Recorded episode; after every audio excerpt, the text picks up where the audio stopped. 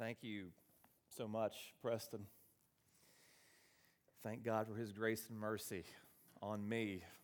And good morning, and thank you for being here today, just ahead of the storm.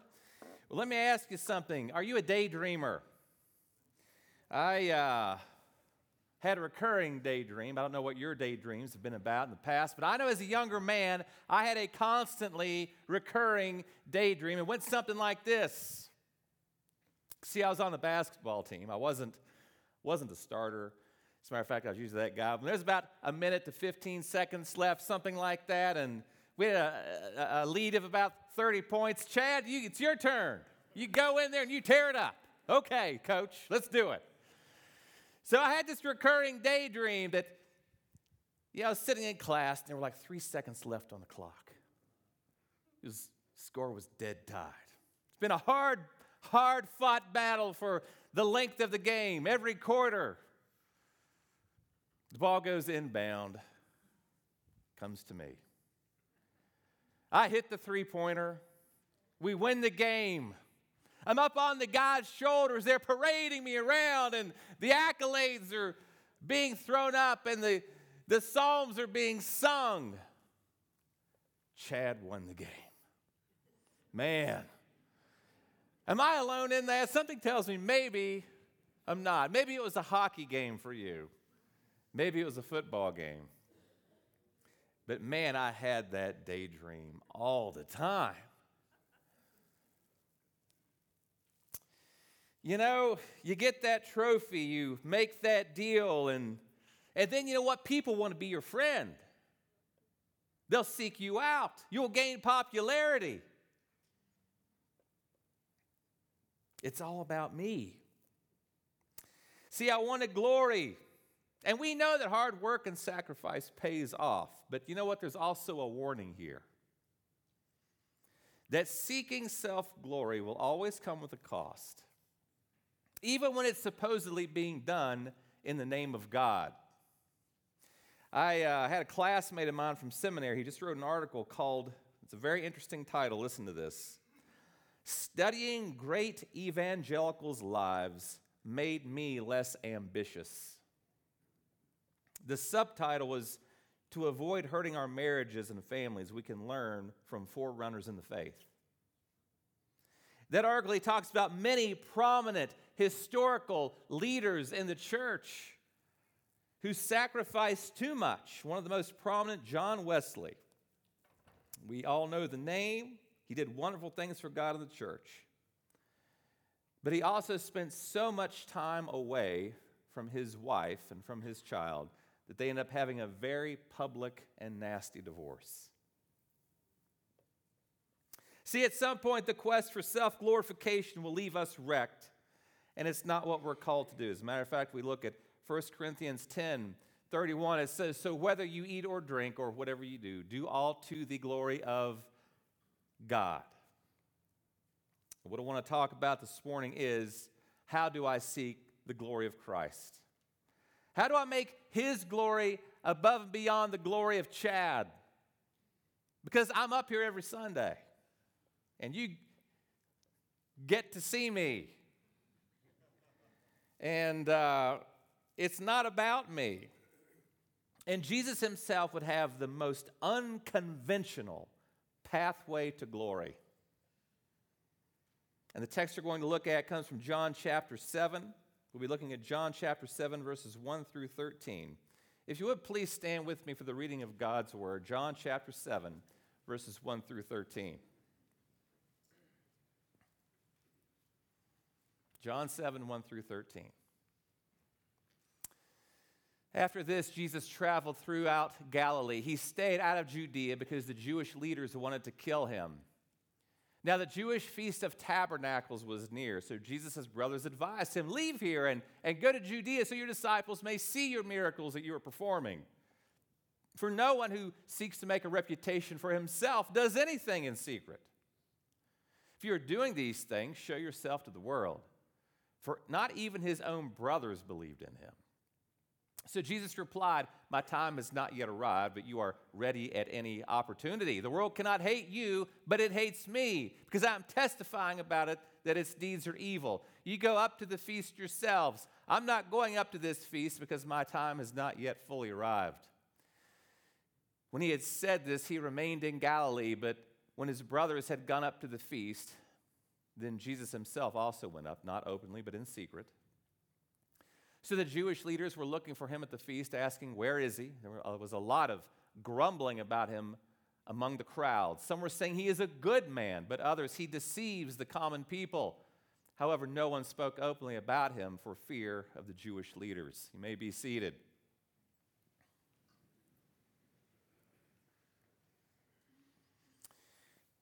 Jesus is now going through a trial and he will be up until his death in the book of John. There's a very mixed reaction about him. Even in the midst of that, though, he is our and their living hope. The only hope for the world is in the person of Jesus Christ.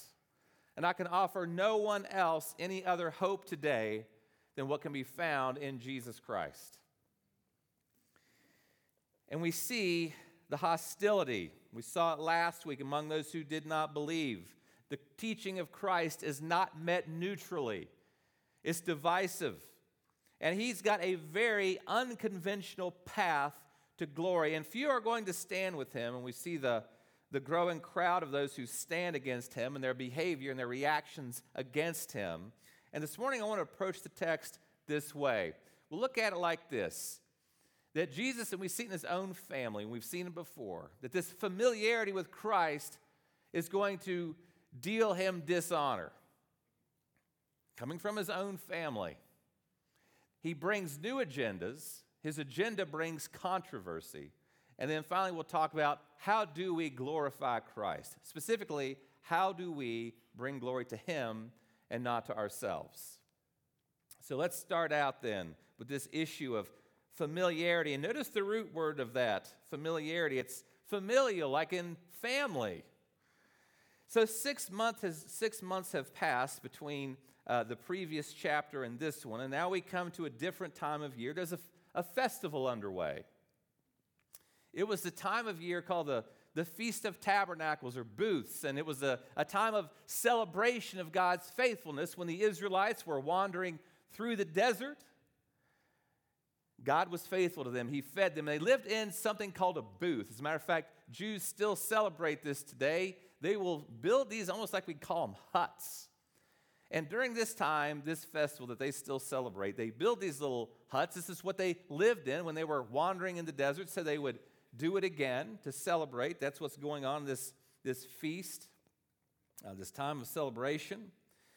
Uh, and and uh, it was a three day festival. And during this time, the text says Jesus was staying away from Judea. Now, if you look at Israel, up in the northern part, around that area of Galilee, that's where he's been, that's where he's been hanging out.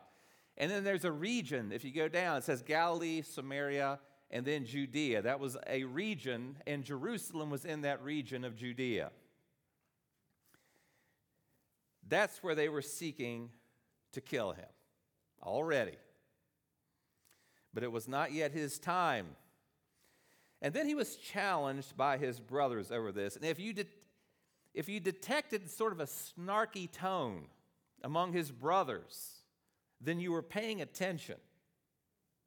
Because they did get snarky with Jesus. Listen to the words uh, of verses 3 through 5. Again, his brothers said to him, Leave here and go to Judea, that your disciples also may see the works you're doing. For no one works in secret if he seeks to be known openly. If you do these things, show yourself to the world. But then look at verse 5. For not even his brothers believed in him. It wasn't out of a place of ministry his brothers were saying this, it was something else. Look at the tone, commanding him what to do. Leave here. Pushing him to reveal this uh, identity. They know he can do miracles, but they don't yet believe he's who he's claiming to be. So he says, Go out there and work your magic, Jesus. Promote yourself. This feast was going to draw thousands to Jerusalem, and they could see you. It's time to become part of the big game. Jesus, see, you're just operating in the minor leagues. Now go big time. Prove yourself to the majority of the people. Well, what we've seen so far is that simply seeing miracles does not always lead to immediate faith in Jesus.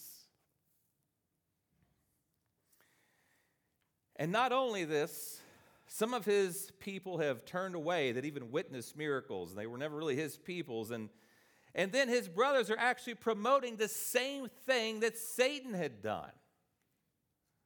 Back in the book of Matthew, chapter 4, the devil uh, took him to a high mountain and, and showed him the, the kingdoms of the world and their glory and said to him, All these I'll give you if you fall down and worship me.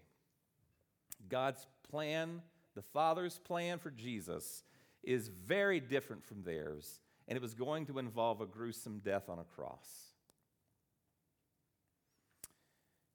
Maybe what's disturbing about this is most of us assume that had we been there, if we were the half brother of Jesus, we wouldn't be acting this way. We wouldn't have this contempt. We wouldn't have this tone. We would get it. I don't know if we would.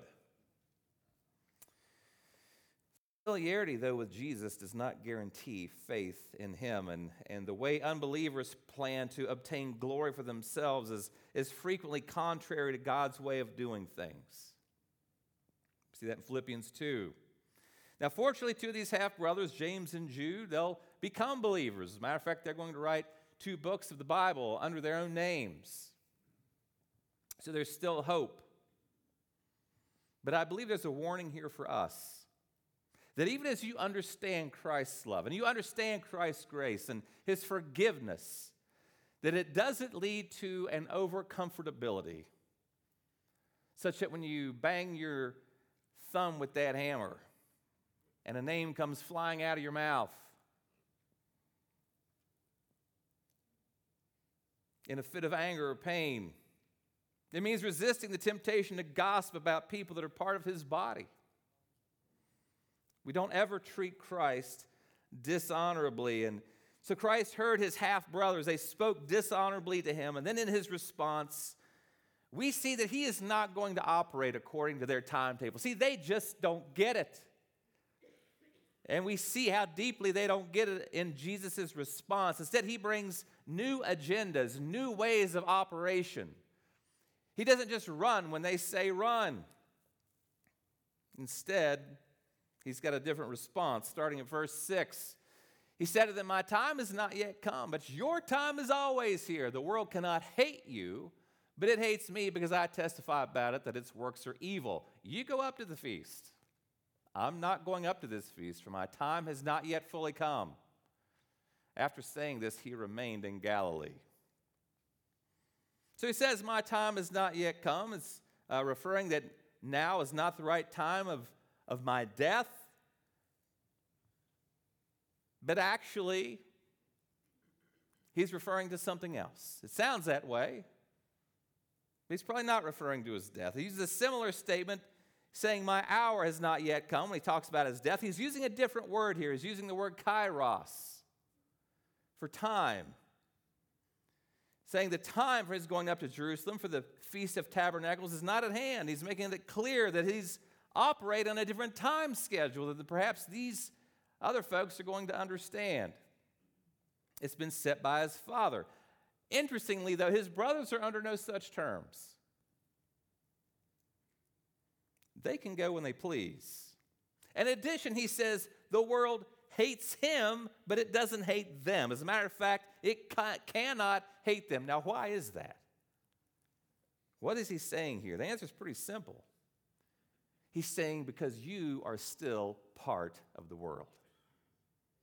You are still unbelievers. And you don't understand what I'm doing because you don't believe I am who I say I am. The world hates to have its evil exposed, to be convicted of its sin. That is why the brother's suggestion that Jesus show himself to the world is so misplaced. You know, by the world, they mean everybody. But Jesus knows that everybody belongs to the world in a far more negative sense. As a matter of fact, if you look back in the very first chapter, verse 10, he was in the world and the world was created by him, but look at that last part.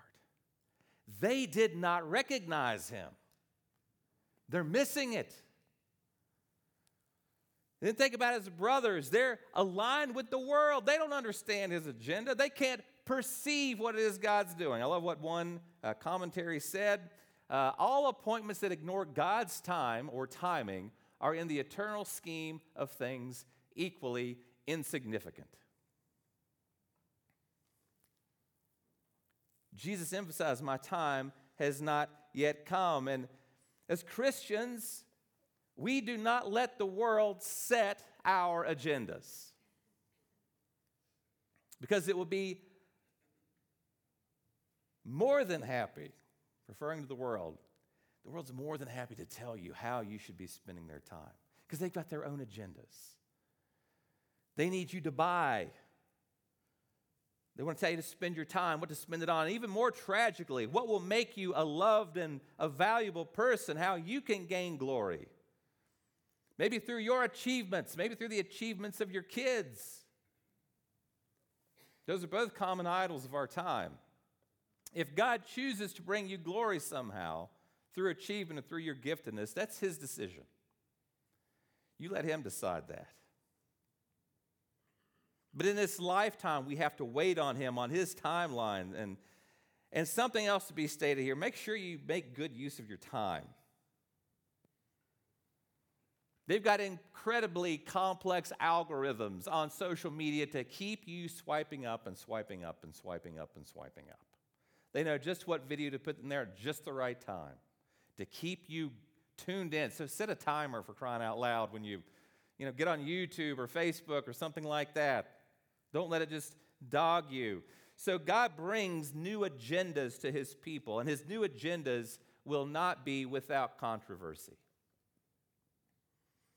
Look then at the response of the brothers, starting in verse 10, and, and the others, the people in the crowd and the feast. It says, But after his brothers had gone up to the feast, then he also went up, not publicly, but in private. The Jews were looking for him and at the feast and saying, Where is he? And there was much muttering about him among the people. While some said he is a good man, others said, No, he's leading the people astray. Yet, for fear of the Jews, no one spoke openly of him. He proceeds to attend this feast in Jerusalem on the moving, though, of his father.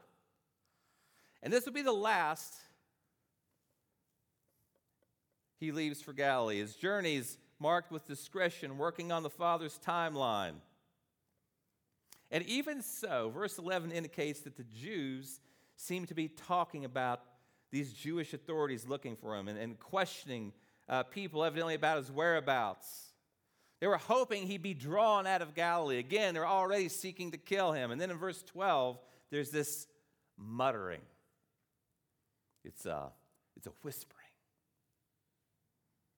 And then there's these mixed responses. Some say, well, he's a good man. But then others say, no, he's, he's leading people astray. That second group thinks he's a sham, but but nobody's saying anything out loud, really, because there's a fear over the whole crowd of these very powerful ruling Jews, these Pharisees.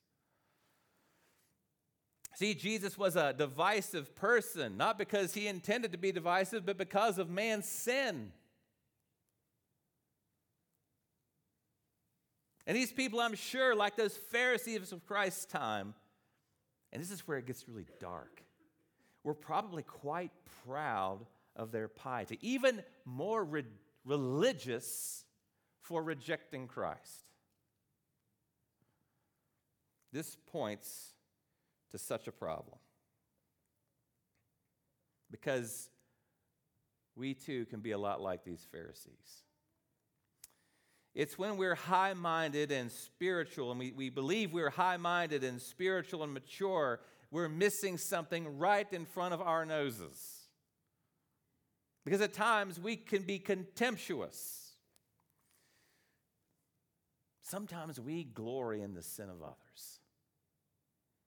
There's this German word, Schadenfreude.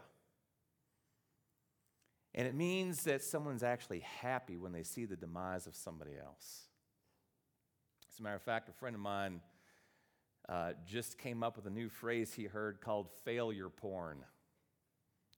It's when you glory over the failure, and the more prominent the person, the more the higher on the pedestal they are, especially pastors and church leaders, and they fall, there's, there's something a little gleeful about it. That is a contempt that we can carry in our hearts when we glory in the sins of others, when we secretly believe we could do a much better job than, than that pastor or those elders. And then you have muttering and whispering, all under the delusion that it's concern for God's mission and purpose. In his book called Extreme Righteousness, if you know that title, you'll know the man that wrote it. His name's Tom Hovestol. He wrote a book about Pharisees. It's been very helpful to me, and I grabbed a line out of that. He wrote, A critical, contemptuous spirit emanates from a self righteous heart. It's when we're secretly putting someone else down with a disguise of concern, even spiritual concern, that we're actually seeking to glorify ourselves. And Christ changes to the, Uh, he makes changes to this long standing program of legalism, his unwillingness to relent to the political role of king the people want to throw him into, and their, and their sin and their unwillingness to examine their own hearts, it brought controversy. But it all points to this unconventional path of glory that Christ is on. So we're called to bring glory to Christ. Well, how do we do that? I want to suggest three ways. They come up, they come from this text and one from a different text. One, uh, first of all, by being his student. By being his student. Those people around him were not willing to humble himself, themselves to do this. And are you immersing yourself in, the, in, Christ's teachings? Are you revealing Christ to your own family and others by being a dedicated disciple yourself? Are you sharing what you're learning? And if you aren't learning anything, then why? Don't let opportunities slip you by. We've got a number of things here at our church. But then there's a plethora, there's never been more media out there to teach us. As a matter of fact, you can hear the spoken word of your favorite author on the internet. There was a couple named Louis and Jeanette. They were a couple in their 80s.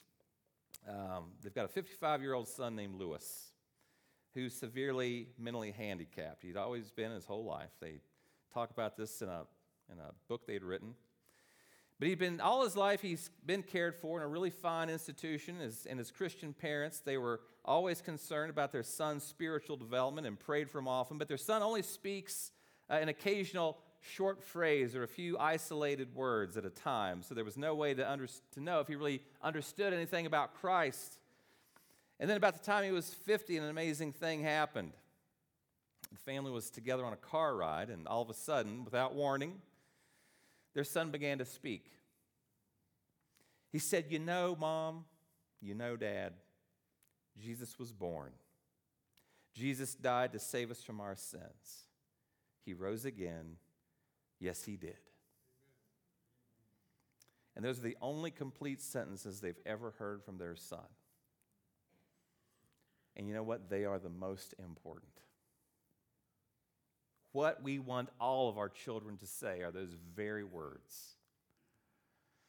And then, secondly, glorify Christ by trusting His timing. Trusting His timing. And, and God is working all things out perfectly in this moment. Even when it doesn't feel like it, even when things just seem like they're spinning out of control and we don't understand why, no. If we're worrying, we're not trusting. If we're scared, we're not trusting. If we're anxious about the times we're living in, we're not trusting. In his autobiography, a baseball player named Buck O'Neil, he talks about being a black man who played professional baseball before African Americans were allowed to play in the all white major leagues. And by the time the color barrier was broken in 47, he was considered too old to play uh, in the big leagues as most of his teammates and many of his friends were bitter about missed opportunities that they had. But he wrote this. He said at a reunion of all the league players in Ashland, Kentucky, a reporter uh, from Sports Illustrated asked me if I had any regrets coming along as I did before Jackie Robinson integrated the major leagues. And he said, This is what I told him Waste no tears for me.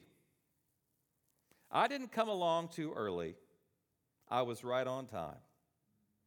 He said, I don't have a bitter story. I truly believe I have been blessed. And the title of his book reflects this cheerful optimism and his belief in the sovereignty of God. And despite missing fame and fortune, he chose to title his autobiography, I Was Right on Time. God always operates right on time. Jesus knows exactly when he's coming back. He knows exactly where he wants the state of the world to be before he gets here. And we can trust his timing. You can trust his timing to bring you the right spouse, to bring you the right job, to bring you the right situation. Whatever you're waiting on, you can trust him. And then finally, glorify Christ by loving your spouse. Glorify him by loving your spouse. The Bible, it clearly tells us that God gives some the gift of a husband or a wife. And it says, the man who finds a wife finds a good thing. She is a blessing to him from the Lord. Proverbs 18 22. Kevin and Karen Miller, they wrote a book called More You Than Me, and they wrote in that that Christian couples need to recapture the incredible potential of their relationships. If you're married, God didn't make a mistake in bringing you together. Being married is not a cop out, not a second best situation. That marriage gives you opportunities in ministry that times you wouldn't have otherwise. And some Christians, they write, may say, yes, it's nice to be married, it's nice to have the companionship, it's great to build a family and raise children from the Lord, but they might still think, but, but what I'm doing is like not as committed as a single person out there on the mission field. That's a, a higher state of being. And God's word, it, it challenges that idea. Because, see, the best way any Christian can serve God is to glorify Him in the place God has called them. Wherever you may be, whatever you're doing, married. And if God called you to marriage, the ultimate service you can offer is to glorify, glorify Him as a married Christian. And you do that by loving your spouse well. Oswald Chambers once said, Never allow the thought, I am of no use where I am, because you certainly can be of no use, because you certainly can be of no use where you are not. And God considers a spouse a gift and a blessing in serving Him. Sometimes I think perhaps one of the godliest ways we can provide a picture to an unbelieving world of a loving God is to have a good, loving marriage where we love and honor our spouse above ourselves. Matter of fact, marriage is a picture of how Christ loves the church. So, again, putting this all together, glorify Christ by being a student, trusting his timing, and loving your spouse. You know, I wish I didn't try to glorify myself as much as I do. And as I was reading Tom Hovestol's book called Extreme Righteousness, and if you know Tom, he's, he's a wonderful man to talk to. He's been a, a mentor and a guide to me as I've been pastoring here at First Baptist Church. But what struck me more than anything is reading through that book, talking about these Pharisees, talking about their wickedness, talking about their self righteousness, talking about how sinful they were, and how many times he still wrote in that book, and I am no different. We need to recognize in ourselves that we're here to glorify Christ and not ourselves. But we have a tendency to glorify ourselves. But thank God He is gracious and He's merciful. And He still lifts us up and loves us where we are. So much so that He died for us. Please pray with me. Almighty God, we thank you for your grace and your mercy. And Lord, I pray that we would live lives that glorify you. I pray that when people think about First Baptist Church, that the first thought in their mind is you, that you are high and lifted up, that you are holy and mighty, and that you deserve all the glory and all the praise. And Lord, I pray in this short time we have in our lives from now till whenever you take us home, that we be in the business of making you look good. Thank you, Jesus, for your sacrifice for us. It's in your holy and precious name we pray. Amen. Uh, I want to remind you that I would love it if you have anything.